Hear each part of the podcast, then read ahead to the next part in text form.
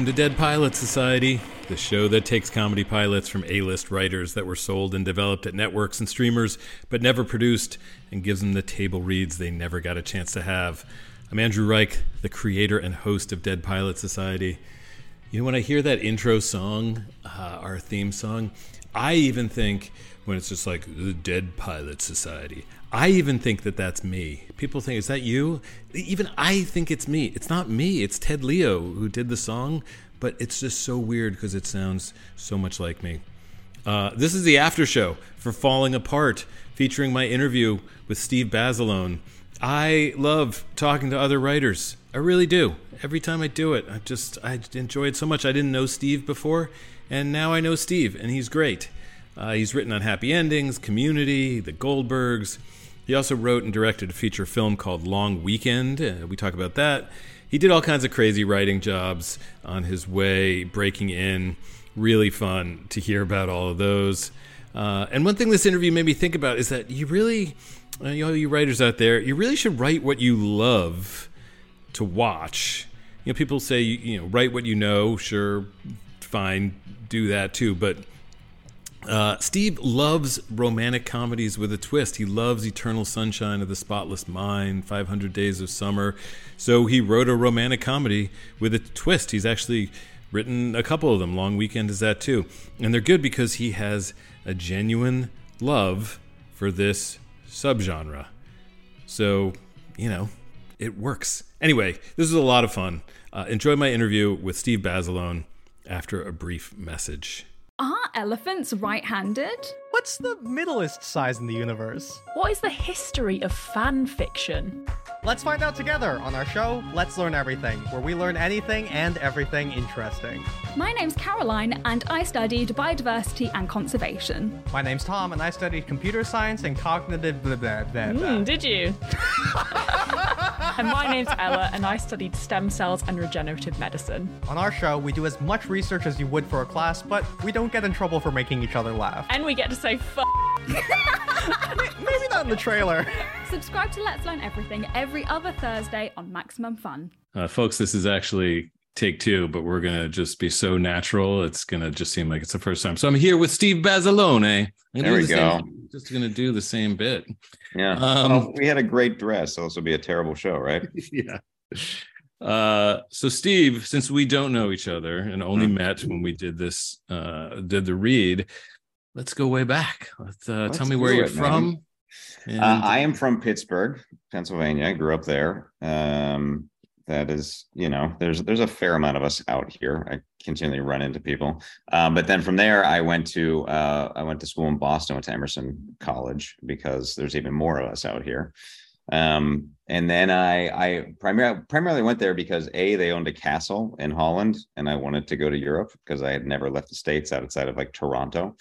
Um, and then also because they had a, a satellite campus out here. So those are like the real big selling factors. So I went to Europe for a while, did some other semesters abroad, and then I finished out here and just stayed, um, which was a great thing to do because you get to move out here with like 80 people that you knew. So there's a built-in support system. So it was Wow, less it was- ominous arriving was- here. it was really that many.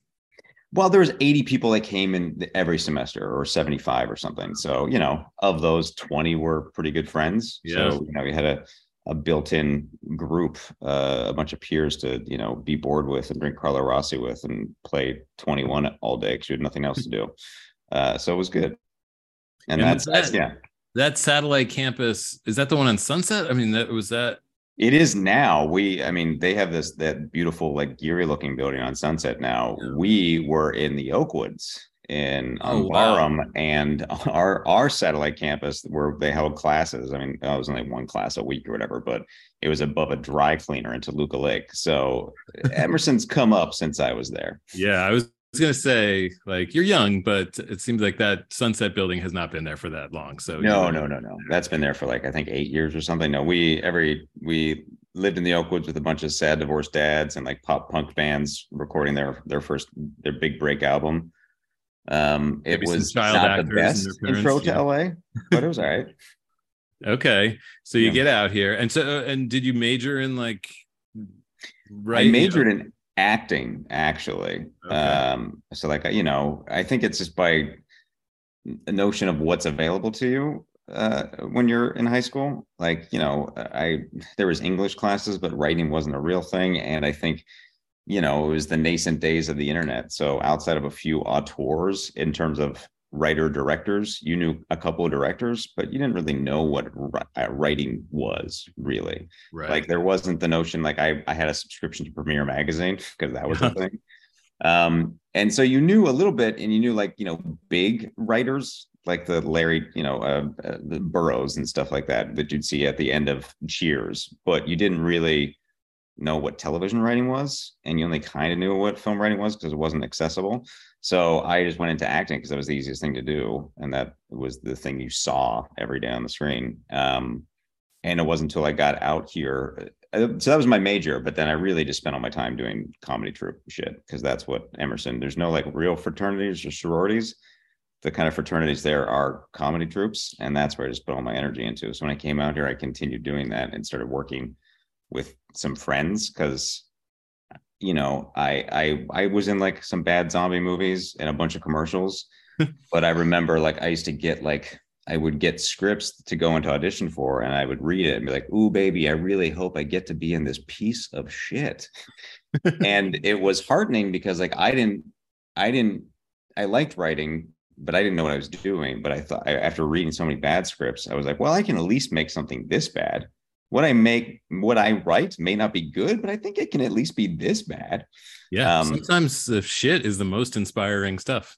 It really is, and it's easier to learn from because I, I, you know, whenever I talk to like younger kids, I'm like, you know, watch all your favorite shit, but also watch like bad things, watch bad rom coms and shit. You can see the seams, you can see where the act breaks are, you can understand it easier because it's less elegant but anyway, so I just wrote a bunch just out of boredom mostly, and also like being a little bit too um, type A to just sit around. There's only so much you can do as an actor. You can take classes, which always gave me douche chills. I hated that. So, um, and then I got sick for most of my 20s, so I couldn't even do like the improv stuff that I was doing. So I just, but I could always sit on a couch and write. So I did that a bunch. I had a couple of different collaborators. I um, initially started writing with a, a, comedian, a buddy of mine who I met on the second day of college, this guy named Dan Levy. We worked a bunch together. And then I became partnership with uh, another uh, just phenomenal writer, this woman named Annie Mebane, who I went to school with. Um, we were partners for a decade or so. And that's where we did all of our first jobs and our first, you know, movie sales and all that kind of stuff. And what was um, the first paying job, writing job? We uh, Annie and I on a whim we like hooked up with this this producer who was at the time at that company Benderspink who had a had an idea. And he's like I just want to do spoof movies were like a thing like not another teen movie and scary movie. All that shit was like they were they were like an easy quick sell you can make them for cheap. And they would you know the scary movie uh, model you know make it for 10 and they would you know it would sell 100 200 million dollar tickets or whatever. So he's like i think there should be a, a spoof about dance movies. And we were like yeah i love dance movies. They're very dumb but fun. Okay. So we just got uh, we were young and very uh, didn't have anything else to do. So we went off in like two and a half weeks and farted out this you know very silly uh, dance spoof movie. And it was back when there was a spec market when you could take things out without like mm-hmm. talents attached and and it would just things would magically sell sometimes. So we were just in the right place, right time, and that just kind of galvanized us as a partnership from that point forward. We have that in common in that mm-hmm. my first paying job as a writer, my old partner, we sold a spoof movie, a spoof of like John Grisham. Oh, uh, the best. Movies. Love it. Yeah. Yeah, fantastic. Uh, yeah, this was a lot longer ago, but at the time, those were huge. And yeah, and honestly, like I had a great time writing it because it was like little sketches, and like you just need the loosest bit of narrative thread that, like you know, that projects you through the story and hold yeah. on to it. But then and, you can kind of do whatever you want. And if you did what you know we did, you just steal that structure from one of the movies that you're parodying, and so you've got your built-in structure. We just follow. I mean, in our case, we are the it was it was the verdict. It wasn't even a John Grisham, oh, yeah. but we're like, we'll just use those beats, and then you just hang all the bits on on that. Yeah, and it's honestly, I think looking back on it at the time, I didn't realize, but I think it's like a great tutorial because you know you are you are just cribbing somebody else's structure entirely, mm-hmm. and that and doing that you kind of kind of becomes more ingrained and just uh, following that. So it was it was very stupid and very dumb, but it was a lot of fun I'm sure. Uh, Yeah. you know, there's kind of nothing more fun than that. It's just Yeah. a hard comedy. So you probably did that without an agent. Did you get connected with? We- Um, we, got an agent after that and uh and you know it was kind of they you know basically they just brokered the sale which we were you know at the time we're very happy for and it wasn't like a ton of money but when i was 25 and i was 50 grand in debt it was like oh holy fuck like i was doing i was like writing for newspapers and magazines here and there Hmm. um but mostly what I was doing to make money outside of you know commercial work, which was sometimes flush and other times very you know sparse. Um, I was doing kids parties on the weekend, like dressing up like Spider Man and and Mr. Incredible and, and Superman and all that shit. So as soon as I like we sold that sale, I I didn't do like a fuck you, I'm out of here, but it was a diplomatic version of that. And um and then it took like I didn't realize that it takes forever to do anything. So by the time we got paid, like eight months later, and it was split and taxes and an agent and a manager, I was like, oh, I have like six bucks after I pay back all the debt that I accrued over the eight months when I wasn't being paid. But um, it was still, you know, it was a, it was the thing that like, if if it wasn't a financial gain, it was just like a big foot in the door, and also just made it feel uh, attainable, right know?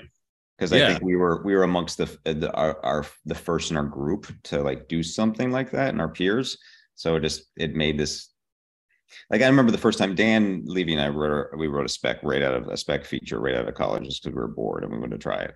And I remember being like, "How the fuck do you write something that's 100 pages long?" Mm-hmm. And and it felt like this totally insurmountable thing. And then we finished the first draft and it was like 170 pages because we were so dumb. But just even doing it that first time, and it was awful. But it's like, oh, you can do this. It is attainable. So I think that was like the the biggest thing out of that. Just like it, you know, that carrot that is dangling felt a little bit closer.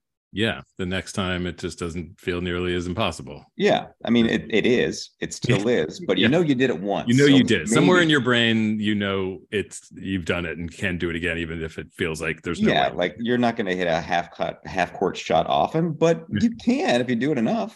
Right. So okay, so after the movie sale, Mhm. uh, and you now have an agent, then what happens? Um, you know, it was a little bit of that the the, the humbling thing that I think you need to go through. That whenever I talk to uh, anybody younger who asked for writing advice, like we went into a bunch of meetings, like set up a bunch of generals. We were super excited, and they were like, "All right, congrats on the movie, loved it. What else you got?" And we're like, "We just did the thing. You gotta do the fucking thing again." And we had like a bunch of ideas, but it was it was you know just like, "Oh right, this is just a constant. You just always have to." Be throwing every noodle at the wall. So, you know, we did that for a long time and it was a lot of like, you know, pitching on stuff um Annie and I that were like adaptations of books and we had like a real run of like uh you know they're meeting a bunch of writers for this for this book or for this article or for this open assignment and they met a bunch of people. Okay they loved your take. It's down to you and one other person going for another meeting they love it. They the other person has a lot more experience. And we had like 10 of those in a row. And we're like Mhm. okay. Um so we did a bunch of other weird stuff. We we saw we had another spec that we uh we were really happy with but it was like it was after the writer's strike. So like that spec market that we initially were lucky enough to take advantage of was kind of dried up.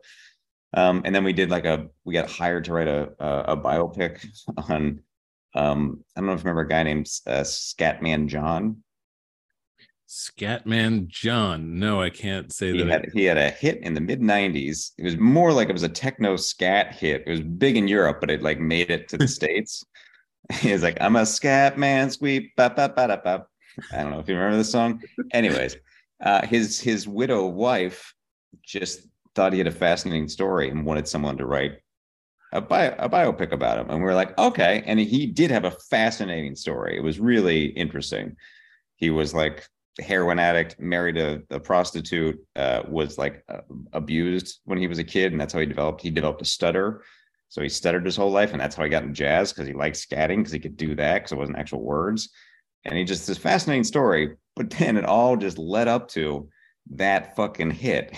and you, it's like you know when you're watching Walk the Line, you're you're eventually getting to Ring of Fire, and you're like, oh, right. amazing when you just leading up to a, a, a kind of whatever of its bad techno pop eight nineties hit, it just doesn't really work. But it was again like a great experience. Got something else to do. We got hired to do a couple other like you know rewrites and shit like that. Um, and we did a bunch of things like that um, until we finally uh, we made friends with. I made friends at a buddy's wedding. This guy who had who had just sold or just set up a spec through Benderspink as well, and it was like his first thing. I was like, "Hey, we just did that," and I made friends with him as this guy David Caspe, um, who was just you know uh, just a real Midas touch, real wonderkind. Like everything he like deigned to work on just be just became uh, a, a, gold mine because uh, he's wildly talented. But he, you know, he pitched his first show ever, and that became Happy Endings. And I just reached out to him, was like, "Hey, do you need help?" He's like, "Oh, I thought you were too busy in features." Like, "Oh God, no, no." I mean, well, yes, but no. We would love to have an actual paycheck. And uh, he, um, I think, smartly, he wanted it to, you know, because everybody that cast was all his age. He's a couple years, probably four or five years older than me, uh, but they're all like our age ish. Um, so he wanted all the writers to reflect that. So it was this weird. I think the first day of where we went on to work, like one of the older writers was like, "This feels like a Bravo show of like America's next top staff writer," because it was so many staff writers and then a bunch of like people on deals. Um, but it was you know another great experience where like the a lot of the adults did the story breaking, but we were just like thrown into joke rooms all mm. day, which was again like a great boot camp. And I think if you're a fan of that show, I think it you you know you can see that it's just there was they had a lot of time, a lot of manpower allocated to just joke rooms. Yeah, and that became again it was like you know that the uh the the bad dance spoof. It was like the foot in the door, which is always oftentimes the hardest thing. And once we got that, you know, we were lucky enough after that to just work consistently for I don't know 10, 12 years. And eventually Annie and I split up just because of different vocation, different stations in life. She had uh, two kids and, uh, and I did not, I had been through a divorce and we were just at the place. Also more than anything, we're just tired of splitting a paycheck. Right. Because, you know, we were both running rooms on shows we were on, or I'd be on set and she'd be editing and that kind of thing. And the show we were on, they were very supportive of that, which was lovely. And, um, and now we have you know she's still like one of my first reads on everything and i think vice versa and, and now we have the option like if we have an idea we like we can work on it as opposed to being betrothed to work on everything together. So i think it's been a um it was a great way to uh to to to start a career and to you know learn from one another and because we have definitely have she kind of has no weaknesses but i think uh but it's you know I think we were able to teach each other or learn from each other. So it was a it was a good way to start a career. I feel like. Yeah, and it sounds like about as amicable as those splits come. Yeah, I mean, you know, it's it's hard to have a partner because it's it's really it's really a marriage without. Whenever you fight, you you don't do the makeup sex. So it's right. just like you know, every so often, like I'd be like bringing flowers. Like I was probably obtuse. I probably was. I wasn't. You know, I I wasn't uh, careful enough with with with your feelings. And and you know i think it did make me better in my relationships because uh, you really had to work through stuff because there was no way to avoid it. Um but it was a great it was a great partnership. Yeah no it's so true. I mean i was in a partnership for you know 20 something years and mm-hmm. and yeah people have to go into these things knowing that it, thinking of it as a marriage thinking that it will need work you know the relationship will need work consistently. Yep. it's just it's not just that creative partnership like it's you know it's its own thing. It's not a romantic partnership but it's yeah.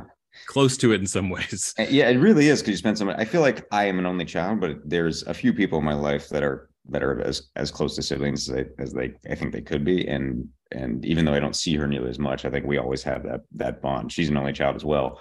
And i think we're just like you're together so much. So there's like you know it's all the shit that you know as, as spouse or siblings they get on your nerves. And mm-hmm. like we had all that but it was like such an intrinsic love and respect and admiration. So it's it is it does feel like family after a while. Yeah. So at what point do you start writing or pitching pilots? Um we we did that pretty early on. Um we pitched a bunch of shit when we were still in that like era of of um of just you know trying to uh, more specking features and getting kind of rewrite rewrite uh, work in features. Um, and I we had some fun stuff, I thought, but we also didn't have any experience. You know, we're like 26. We hadn't been in a room. Um, and you know, the the landscape was different then. you know there was we were not too far out from the the the sunnies of the world so there was like you know it was a, a possibility that um you could make things happen but looking back you know it was it was a lot of naivete that we could you know like well we've got this great idea. Why can't we run the show? Um but you know th- there was those those miracles. Like i actually me and another a buddy of mine we and his now wife we started a festival years ago called the independent television festival for like that exact thing. Because hmm. me and uh, my my friend and sometimes partner dan levy we made a bunch of pilots and we're like well what do you do with these things? Um so like there was uh there was uh, always like working towards like just trying to you know again throw every noodle at the wall like well we'll see. Maybe we get hired to this feature, but maybe we'll work on this other thing. Just like anything to, you know, try to get money for doing a thing that we like, which is oftentimes hard. So, so that's when we started pitching. We started pitching just like to pods and that kind of thing. And then, but when we first got our our first, when we were happy endings, and then I think two years in, whenever we were like, you know, I think probably uh, story editors or whatever whatever level we were at that you could pitch you weren't like tied into you know that's a nix in your deal we pitched a thing um that we sold to NBC that I actually recently this was like 10 years ago that I recently read that's not bad not great but like there's some real fun stuff in there but it also feels like oh yeah these are some babies writing this mm-hmm. um, but that was like our kind of first go through and then did it every so often and then after uh, Annie and I split um, uh, I, I've been doing it consistently just because you know, I don't. I, I took time off in 2019 uh, after working for whatever 10, 12 years. I took time off to make a movie. And then after that, uh, I said no to a couple of jobs just because I wanted to make this indie that, you know, six people would watch, which was fulfilling. But, you know, again, six people.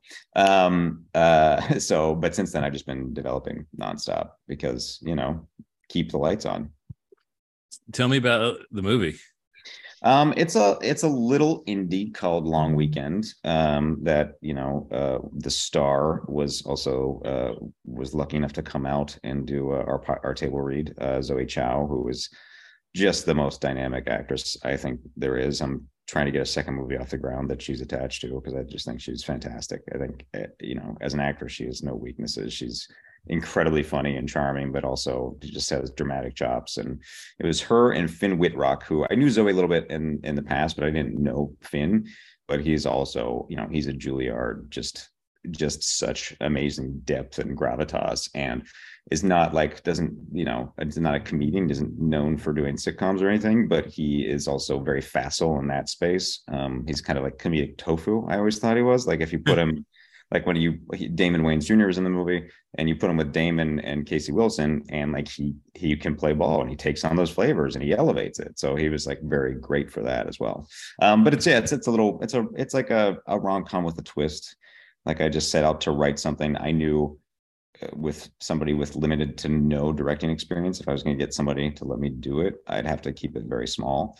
So I went in with like you know looking towards the uh, Linklater stuff like before sunrise and just like it's just two people talking but make it more dynamic than that because so many people have tried to do their version of that and mm-hmm. you're just not going to do better those those yeah. two leads are amazing the the travel porn's amazing everything about it's great so but the notion of just trying to make it really just about a relationship a dynamic but then give it a twist so there it feels bigger than the half a million dollars we made it for and uh did that movie get some distribution? Is it streaming? Yeah, it came out somewhere. Yeah, it came out through through Sony, um, and it was in like 850 theaters or something. But it was in March of 2021, so like this is why were, I'm not familiar. Yeah, okay. Yeah, it was in a bunch of theaters, but the first week that it opened, no theaters were open in LA. So like I went to watch it at a drive-in, and then two weeks into its run, a bunch of theaters open, like all the AMC's and stuff open. So I got to see it, you know, at the city walk one afternoon, which was fun. Um, but it was, you know, it was a weird time for things to come out. And uh, actually, the first time I went to see it, um, I just like, you know, rolled up to the city walk and I went to buy the ticket and they said it was sold out. And I was like, holy shit, sold out. And I was like, wait, hang on. what's it has to be like half capacity. Like, yeah, yeah. So what's selling now is like ah, like 12 tickets. Like, okay, yeah, that feels right. but it felt nice for a moment. Yeah, man, you made a movie and it was in the Yeah. theater and you could go see it in the theater. It's incredible. Man. Yeah, no, it was it was, you know, one of those things that um I just wanted to do. And it was it was very fun. And I, I'm eager to do it again. It's hard, but much like, you know, anything else, you do it once, Godspeed, good for you. But fucking good luck doing it a second time. It's the same uphill battle. Yeah. Well, I guess you have to have that sort of childbirth amnesia thing happen where you forget Yes. some of Yeah. just the miserable parts. Exactly. As I as I I forgot, but as uh, part of the monologue in in the script. Yeah. Um, so I was going to go back. So we should say that Dan Levy is not Dan Levy of Schitt's Creek. Um, no, but he gets that quite a bit, so he loves that. yeah, I'm sure he, he does. So you, how? do- I'm just curious how that works. So you were some, you were had a partnership with Annie, but you would Mhm. also sometimes have a partnership with Dan. You had Well- this polygamous kind of thing, and how did that work? Andy was 100% my partner. Dan was just like somebody that I worked with all the time in college. And when we first moved out here, we like made a we made a couple pilots together. We made one just like on our own. Uh that was like, you know, a, a discount version of Curb that everybody was kind of doing, but it was before everybody was doing that. Um and uh and we made another pilot that his his management uh firm produced and then we did another for Fox, just like very, you know, low budget so we like always just kind of did stuff on and off. And then we continued to like occasionally we'd have an idea and we write a movie on the side you know that kind of thing. Um and when we were we were all worked at Goldberg's, i can't remember if annie was there or not because she kind of dipped out for a, a, a year or two and then came back. Um but while we were at goldberg's dan and i were uh hi- we were hired to write the sequel to twins which was just the wildest experience. Um truly bonkers. Like not a great experience, but for the stories just uh, alone, just amazing. Get, give me one. Uh, well, well, we went to we, the first time we went, we had to we had to get everybody to sign off, and the idea was because there was a there was a script already, one that I think was, uh, Josh Gad wrote or something, which was you know it was not it was not a bad script, but it just didn't hit the mark for anybody for some reason. So and it had been kind of sitting and languishing forever. So they wanted to do it again, and the idea was you know this is triplets, and the the, the they find out they have a third brother who's Eddie Murphy. So we had to get Schwarzenegger and DeVito and Eddie Murphy all to sign off. And we so we had like a we had like a loose pitch, but it wasn't like it wasn't like you know our dog and pony show that we usually do. It's usually like, you know, we rehearse it and we make it, you know, very hopefully dynamic and funny and you know, run it a bunch. So it, we're off off the cuff. Um, but we were they were we were told like it's just gonna be casual. We're just gonna go to Arnold's house. He just wants to hear, he wants to meet you guys and like you know see uh, see what it's like. Just you know just some loose pitches, some loose uh, loose ideas. So we go to his house. We like get out of work, go to his house, which is crazy unto itself because it's like it's kind of like um like if you're if you're you're Midwest, you're mid if you're if my dad had a lot of money, like this is how he'd decorate a house. Like it's like it's like cool it's very cool uh but it's also kind of you know feels like Aunt, Aunt taylor or you know just a crate and barrel all everywhere. But then it's like you know he's got all this because you forget he's the, fucking governor forever. So he's got like all this political shit everywhere. And then it's just you know like a table from cb2 next to fucking conan barbarian sword. And then you've got you know like a lovely kitchen with a lazy susan. Oh and there's a life-size uh, replica of t2 it's it was like the most bizarre shit.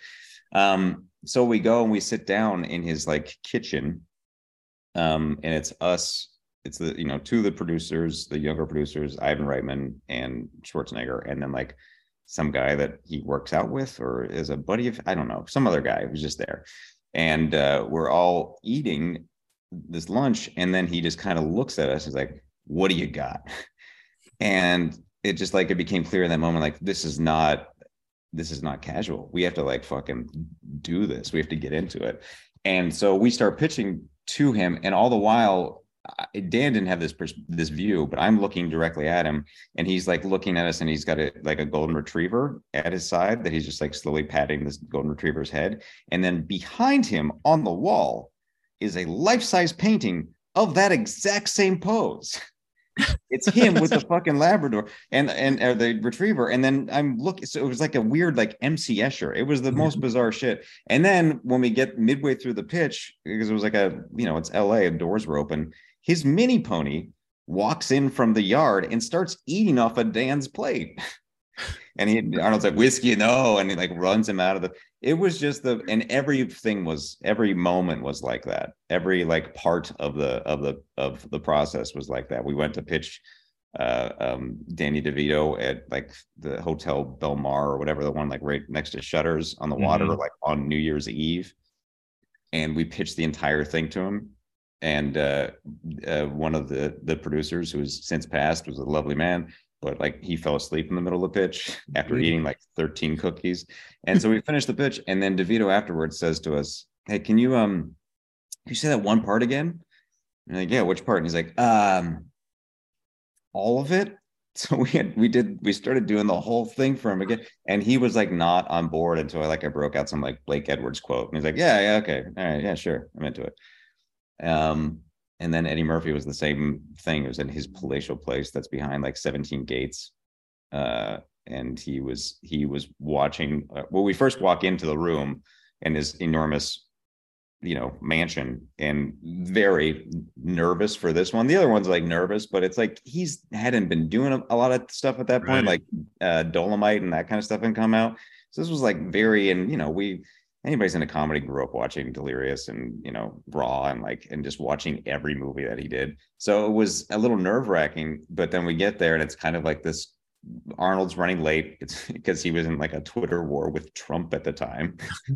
because his version of The Apprentice had just come out. It was all just nuts. So we're in this like enormous, you know, 40 foot high ceiling room and just waiting to see what's happening. It's like dark and the lights are on. And then we hear through this cabinets room, like, you motherfuckers here? And we're like, oh, oh, this is gonna be awesome. And he came down and he was just like the nicest dude. And uh, we pitched him in his office where there's like, you know, fucking Peabodys and Mark Twain awards everywhere and like pictures of Harlem Nights and all sorts of crazy shit.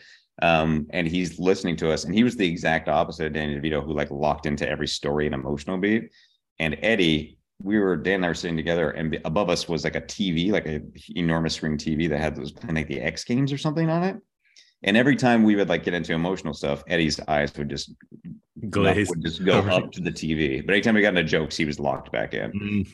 Um, and it was just a wild time. I don't even know what the question was. I'm just rambling. No, I asked you for stories about making Okay. the twin sequel, and you were delivering. it was a bonkers time, and it ended up, you know, it, that was the most fun.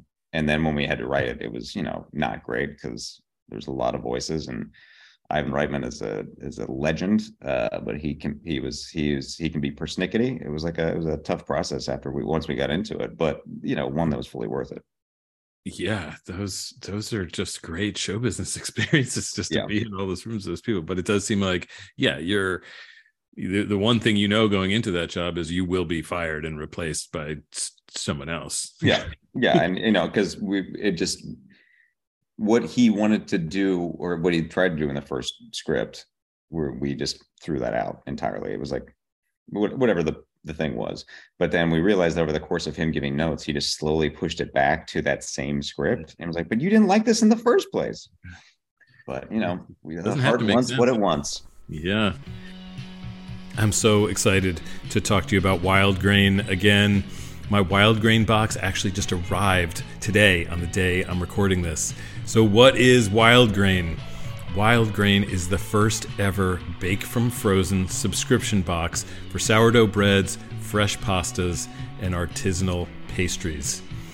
I'm sorry, I'm sort of salivating just thinking about uh, wild grain. Every item baked from frozen in 25 minutes or less. And to kick off the year, Wild Grain is offering delicious products like an ancient grain sourdough loaf and fresh artisan fettuccine pasta. Look, I'm a total bread snob, and I'm telling you, this bread and this pasta is amazing. Let me let me just give you an idea of what an insufferable food snob I am and why you should trust me. So, uh, I was at the farmers market this past Sunday, and I picked up some gorgeous looking chanterelles that had been harvested after all the California rain.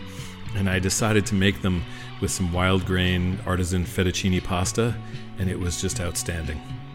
Okay, those last few sentences may have made you want to murder me, but it's only by way of saying that I'm not easily impressed, and this wild grain pasta impressed me. So did their sourdough bread, so did their croissants. Everything you will get in this box is fantastic. Plus, for a limited time, you can get $30 off the first box, plus free croissants in every box when you go to wildgrain.com slash deadpilots to start your subscription. I did this. I mean, they sent me a free box when they were decided to be a sponsor. But I, when I had eaten all of that, I went online and ordered uh, another box. I started a subscription and I used the code Dead Pilots. So you heard me. Free croissants in every box. $30 off your first box when you go to wildgrain.com slash deadpilots. That's wildgrain.com slash deadpilots. Or what worked better for me, I got to say, is go to wildgrain.com and then use promo code deadpilots at checkout. You'll get $30 off your first box. You'll get free croissants in every box. I'm telling you, do this. Hey, let us guess. You love books, but wish you had more time to read. Or maybe you used to read a lot, but life has gotten in the way kids, grad school, you name it. Maybe you don't know where to start, and bookish social media is overwhelming. How do people on TikTok read so many books? Oh my God, I don't know. And maybe you've been reading the same book for six months and now it's permanently attached to your bedside table. Maybe you don't even know what you like to read anymore. We're reading glasses, and don't worry, we got you. We'll get you back into reading and help you enjoy books again. Reading glasses every week on Maximum Fun. All right, so let's talk about falling apart. Oh, sure. Everyone should know it's falling slash apart, which I feel like is key. Um, and you don't really hear when you're just saying the title, but uh anyway. It's like I- Frost Nixon. yeah, I guess. It's just um that slash is very is is key to the the whole thing in the title. But so where did this idea come from and like, you know, what's the origin of this? Um, it was, you know, an idea that I had just tinkering around, tinkering around forever. Um, I didn't really know what it was, and then um, one year, I I actually don't remember the exact timeline, but I think it was I was gonna try to make um my my movie Long Weekend summer of 2018, and then a bunch of shit fell apart, and that didn't happen. So there was like a month before I went back to uh, the Goldbergs, uh, where I didn't have anything to do. Whereas like I was, my summer was planned, and I wasn't going to go back to work, so I was going to do this. And then I ended up going back there. But in that month's time I had, I just started like, well, I should figure out something in the interim. So I just like started uh, tinkering around with this idea of a uh, like a a breakup but you're kind of seeing it from a bunch of different perspectives. Um and that was kind of the, the the notion i just like the idea of um having a couple that you're rooting for in like a meet cute uh but then it's revealed that you know that this is invariably you know in like I think I, I am uh, a big fanboy, as a lot of people are, of the genre of, of Eternal Sunshine, and how in that movie, y- which is I think is a master class, you're seeing, you know that it's it has an expiration date, and you know that it's going to be heartbreak, and that you're still choosing to still choosing love or still choosing to you know get on board again, like the kind of thing you said earlier, like the amnesia about childbirth and you know love being the kind of the same way. So i like the notion of like really falling for a couple but then realizing that this ain't gonna work. But i don't know. I i i'm like friends with almost all of my exes in some capacity or at least friendly. And um because i think you i, I think they're also like illuminating and and shaping of your character. So i you know i think there's something there's a lot of worth in relationships that are even inevitably aren't successful. So i just wanted to do something in that space. Well, what's funny is you you, you still root. You, you know, I think you're kind of still rooting for them to eventually get back to together at least at the end of the pilot you know you know that they Yeah. were you know together and now they're apart and it's you know you don't really know why but there's something instinctually like well maybe there is still even though it did end going forward maybe they can work it back out or something so Yeah, it's almost was- like even knowing the breakup exists doesn't stop your instinct to root for them to Yeah, and I think that's a weird. It's a. I mean, it's lovely, but it's a weird thing that we do. yeah you know? And I remember like a couple times, like, um, because I am friends with with my like my college like sweetheart. Uh, um, there was a period in time where like I was single and she'd just gone through a breakup.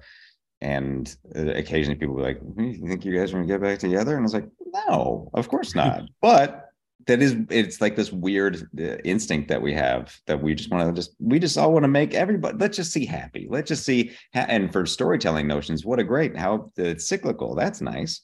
right Um, yeah, but I think it's a weird thing that we do. But that was also part of the pitch where like I had to, you know, kind of pitched out a little bit of what the season was and how the first season ended and how that was a cliffhanger for the next season and how they did get together. But then maybe that you realize that's not a good thing. They should have stuck to their guns, perhaps. So Yeah, I was curious about how how you pitched what comes next because it does feel Yeah, like I a mean, I don't I don't yeah, because it wasn't 20 at 19 when I pitched it. I don't remember all the ins and outs, but I remember I pitched a second episode that was her uh that was uh, Lena's birthday. And so you saw it both in the past and in the present that her birthday after they had this first magical night, her birthday is like 2 days later. So then she's has to make the decision like I don't want to I don't be weird and like just invite you to my birthday dinner and put undue pressure on this but also i'm excited about this and i i got nothing else going on. So you see like that happen in the past. In the present you see that it's her birthday now and they go to the same restaurant but he's not a part of it that evan's not there and that he's on another date but the entire time can't stop thinking because knows that she's at this birthday dinner because he was there for six years of it or whatever Mm. um so you're just kind of seeing that play out and I, I like I, I also wanted to do like stylistic. You can kind of see it in the script, but I wanted like more stylistic stuff with like split screen and also seeing both past and present occupy the same space in shots. Um, because I just I, I don't know. I think there's a great a good simple rom-com is is it can be fantastic. It and really because it's just about the the dialogue, the characters, the stakes, all those things.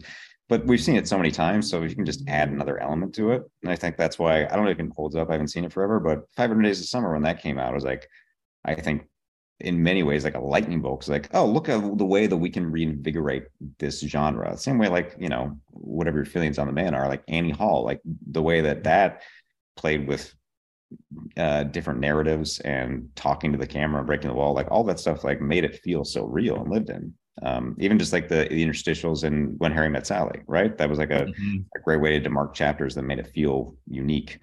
So I just thought, you know, doing some simple stylistic things that weren't crazy, but allowed you to really easily juxtapose like all this hope versus heartbreak. Because I don't know, my life has been great, but also there's been a lot of tumult in it. Mhm. Um, and I think, you know, I had a, a, a tough couple years and a tough, tough, toughish decade.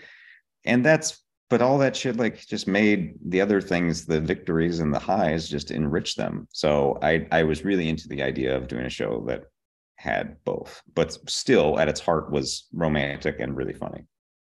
Hopefully.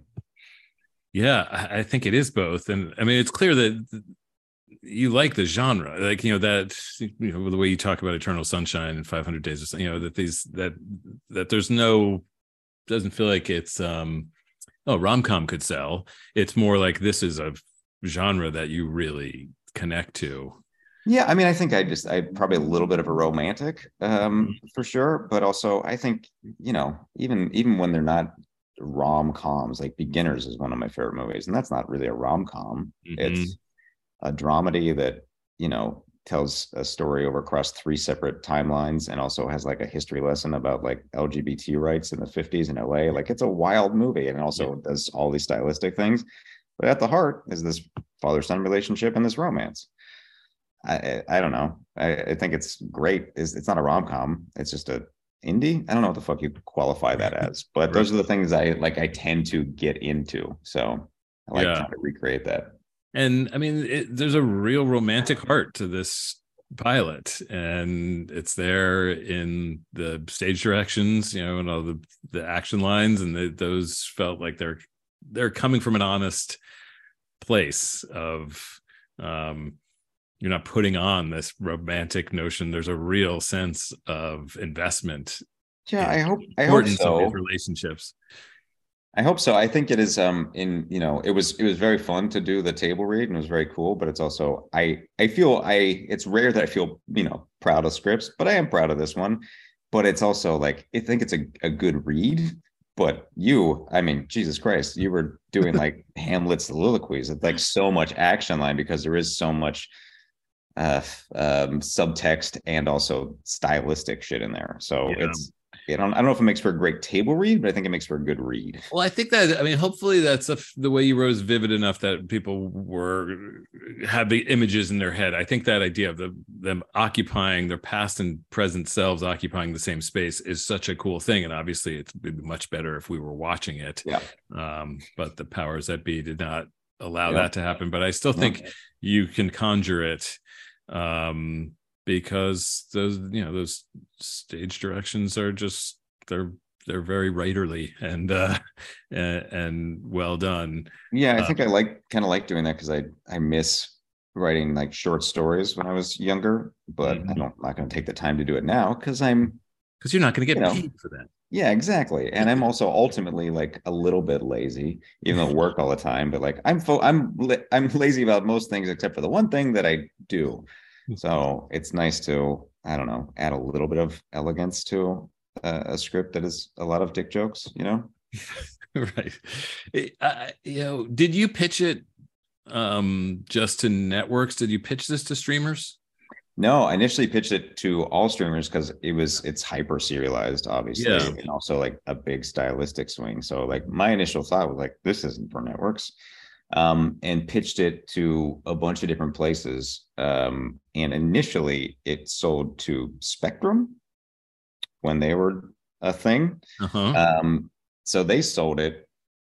They bought it, and Showtime was interested, but I think Spectrum, because they were on the hook, they we just went with Spectrum. But then four months later, I got a call from Sony, and they couldn't make the deal work because they had not done a template yet for them or something. And then I Okay, think so they- we should let me step in and explain that Mhm. to please. the lay people. So okay, so so Sony's your studio, and is that were you in a, a deal at Sony, or is that just where you had pitched this, which the studio that I wasn't in a deal, but I was um I had worked on Sony shows for a decade. So I knew everybody there. And also I had at the time um the producer I was I had worked with Seth Gordon a few times. Uh he Mhm. did he did Goldberg's uh and um he did another show that I worked on that he directed and I just crossed paths him a, a bunch of times.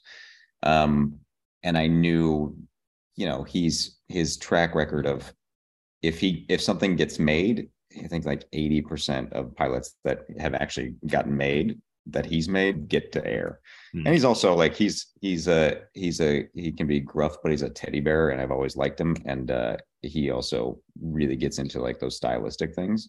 So and he had a deal at Sony. So that's where we kind of um that's why we went went with that. Just you know, familiarity and also, you know, friendship. Right. So that's the studio that's going to produce it. And then you're looking for the network or streamer that's going to air the show. And when you say they didn't have a template, it just it, it means they hadn't made a deal for a show at Spectrum before. So they were not they didn't have terms that they had agreed on that would make it work where studio where Sony felt like, all right, well in success we'll make some money on this show Mhm. they didn't have that set up in such a way where they were confident that it made financial sense Yep. for them to sell it to Spectrum. Something they- that happens, yeah. Yeah, and it was a, a a deep bummer, but to their credit, they did try to. I mean, you know, not the right way, but they and at one point asked if it could be an hour long. It's like, that I can wrap my mind around, but then that didn't work. And then they asked if it could be a multicam. And I was like, I just don't see how. I really don't see how. And I I don't want to say no to money, but I just that feels like it'll be miserable for me because it'll be a totally different show. Yeah. Um, so that went away, and I was a bummer. But then they're like, well, let's pitch it to networks. And I was like, sure. So I was in the process. I just wrapped the movie and just took like a day from editing and just went and pitched. And I did not expect it to be anything, but uh, uh, they all went great. And NBC bought it in the room. And um, that was that. So, and I, and I like those guys because I've kind of known them in passing. Uh, it was David Slevin and Jeff Meyerson. I've worked with them a couple of times, but I've known Slevin socially for years um, and it was it was a uh, is even though it didn't go anywhere, it was a great experience. Those guys were really um, that team in general was just really supportive and uh, um, and I I've never had this happen before where after it didn't get picked up, we got a call apologizing, saying like it's my job to try to get on the air, and I thought I could make this one happen, and I felt like I've let you down. I was like, Jesus Christ, that's wow, so that's that is rare. yeah, it was rare, and it was also it didn't feel like lip service. It felt genuine. I think they like yeah.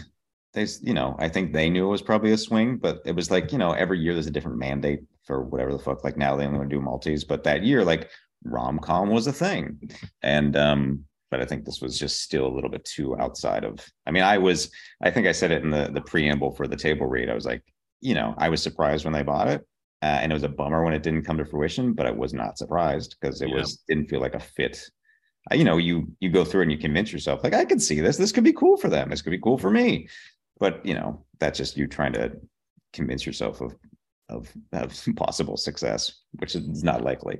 Yeah, I mean, it feels like such a streaming show, yeah. um, and you know, the only thing that felt network about it is that one when the big twist is revealed, it's so spelled out in the stage directions that it felt like they must. I bet the network just wanted you to make this even ever clearer and clearer and clearer to the yeah. point you're just really spoon feeding. Like this is what's going on. Well, after I felt like we we get it, we already like we got it in the moment, and we realized how how cool it was once you know you set up that you know, I don't know the hair, the hair detail, right. um, where with the spiky hair, which when it comes, you know, when it when you lay that pipe, as writers say, that it, it was clear, like, okay, this is here for some reason, but it's very mm-hmm. unclear, like why we are talking about what his hair used to look like and seeing yeah. this picture. This doesn't but seem important at all. It doesn't seem, yeah.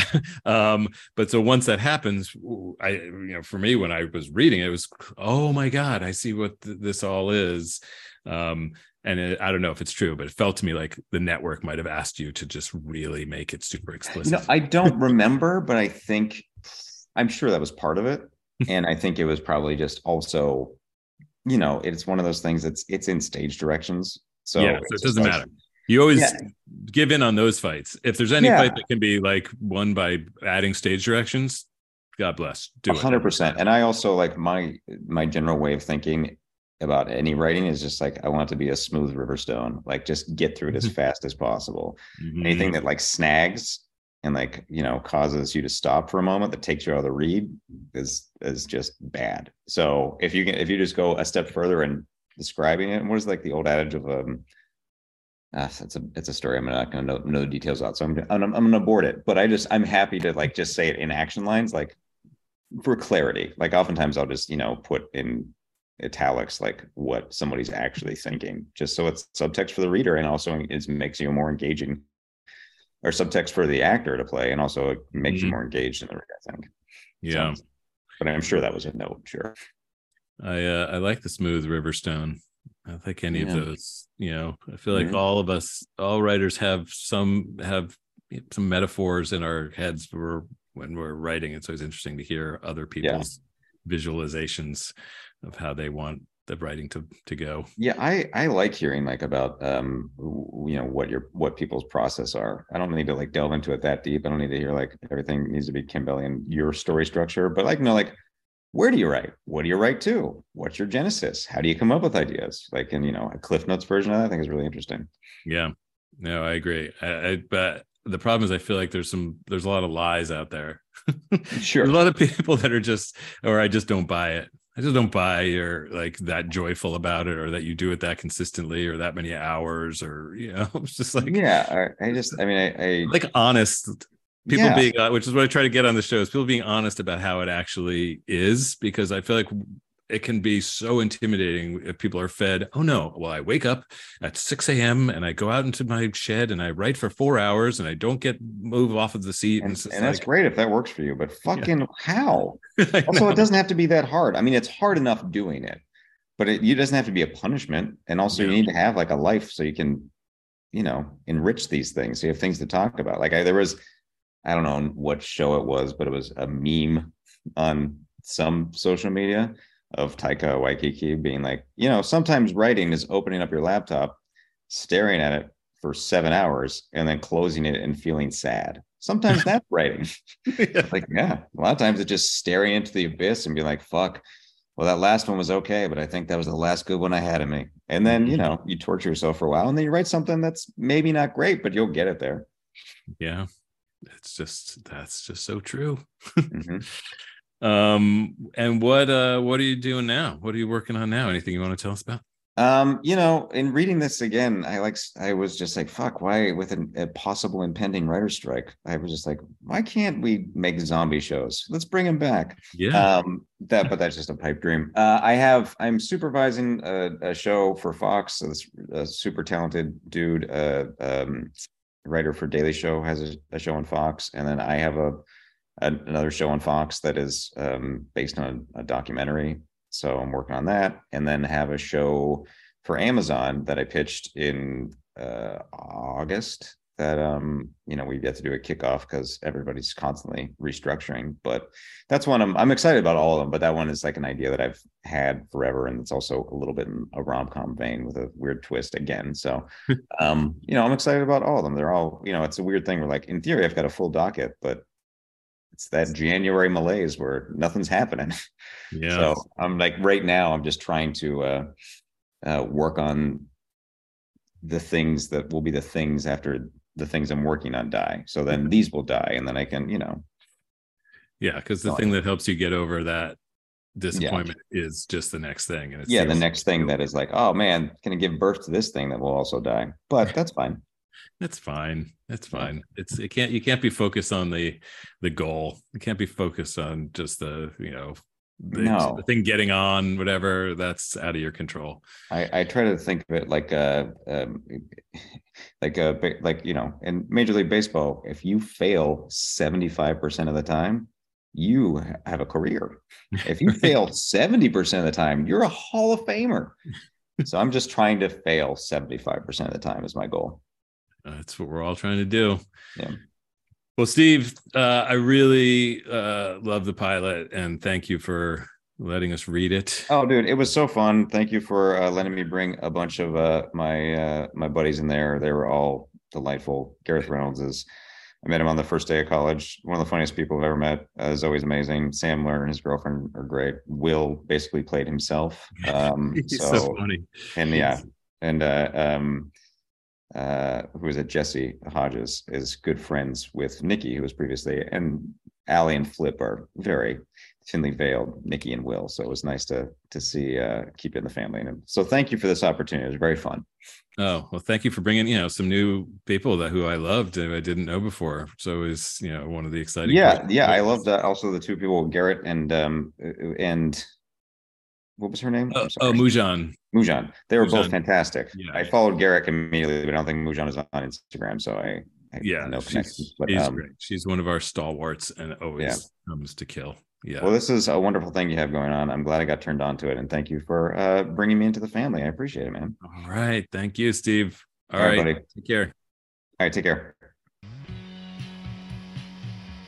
I hope you enjoyed that. Next month, we've got such a fun pilot for you. It's called Thruple. Really excited for you to hear that. Dead Pilots Society is produced by me and my co host Ben Blacker and our associate producer Noah Findling. It was edited and mixed by Jordan Katz. If you like the show, leave us a review on Apple Podcasts. Tell a friend about us. Follow us on social media. We're on all those things. Uh, until next time, I'm Andrew Reich. Thank you for listening. MaximumFun.org. Comedy and culture. Artist owned, audience supported.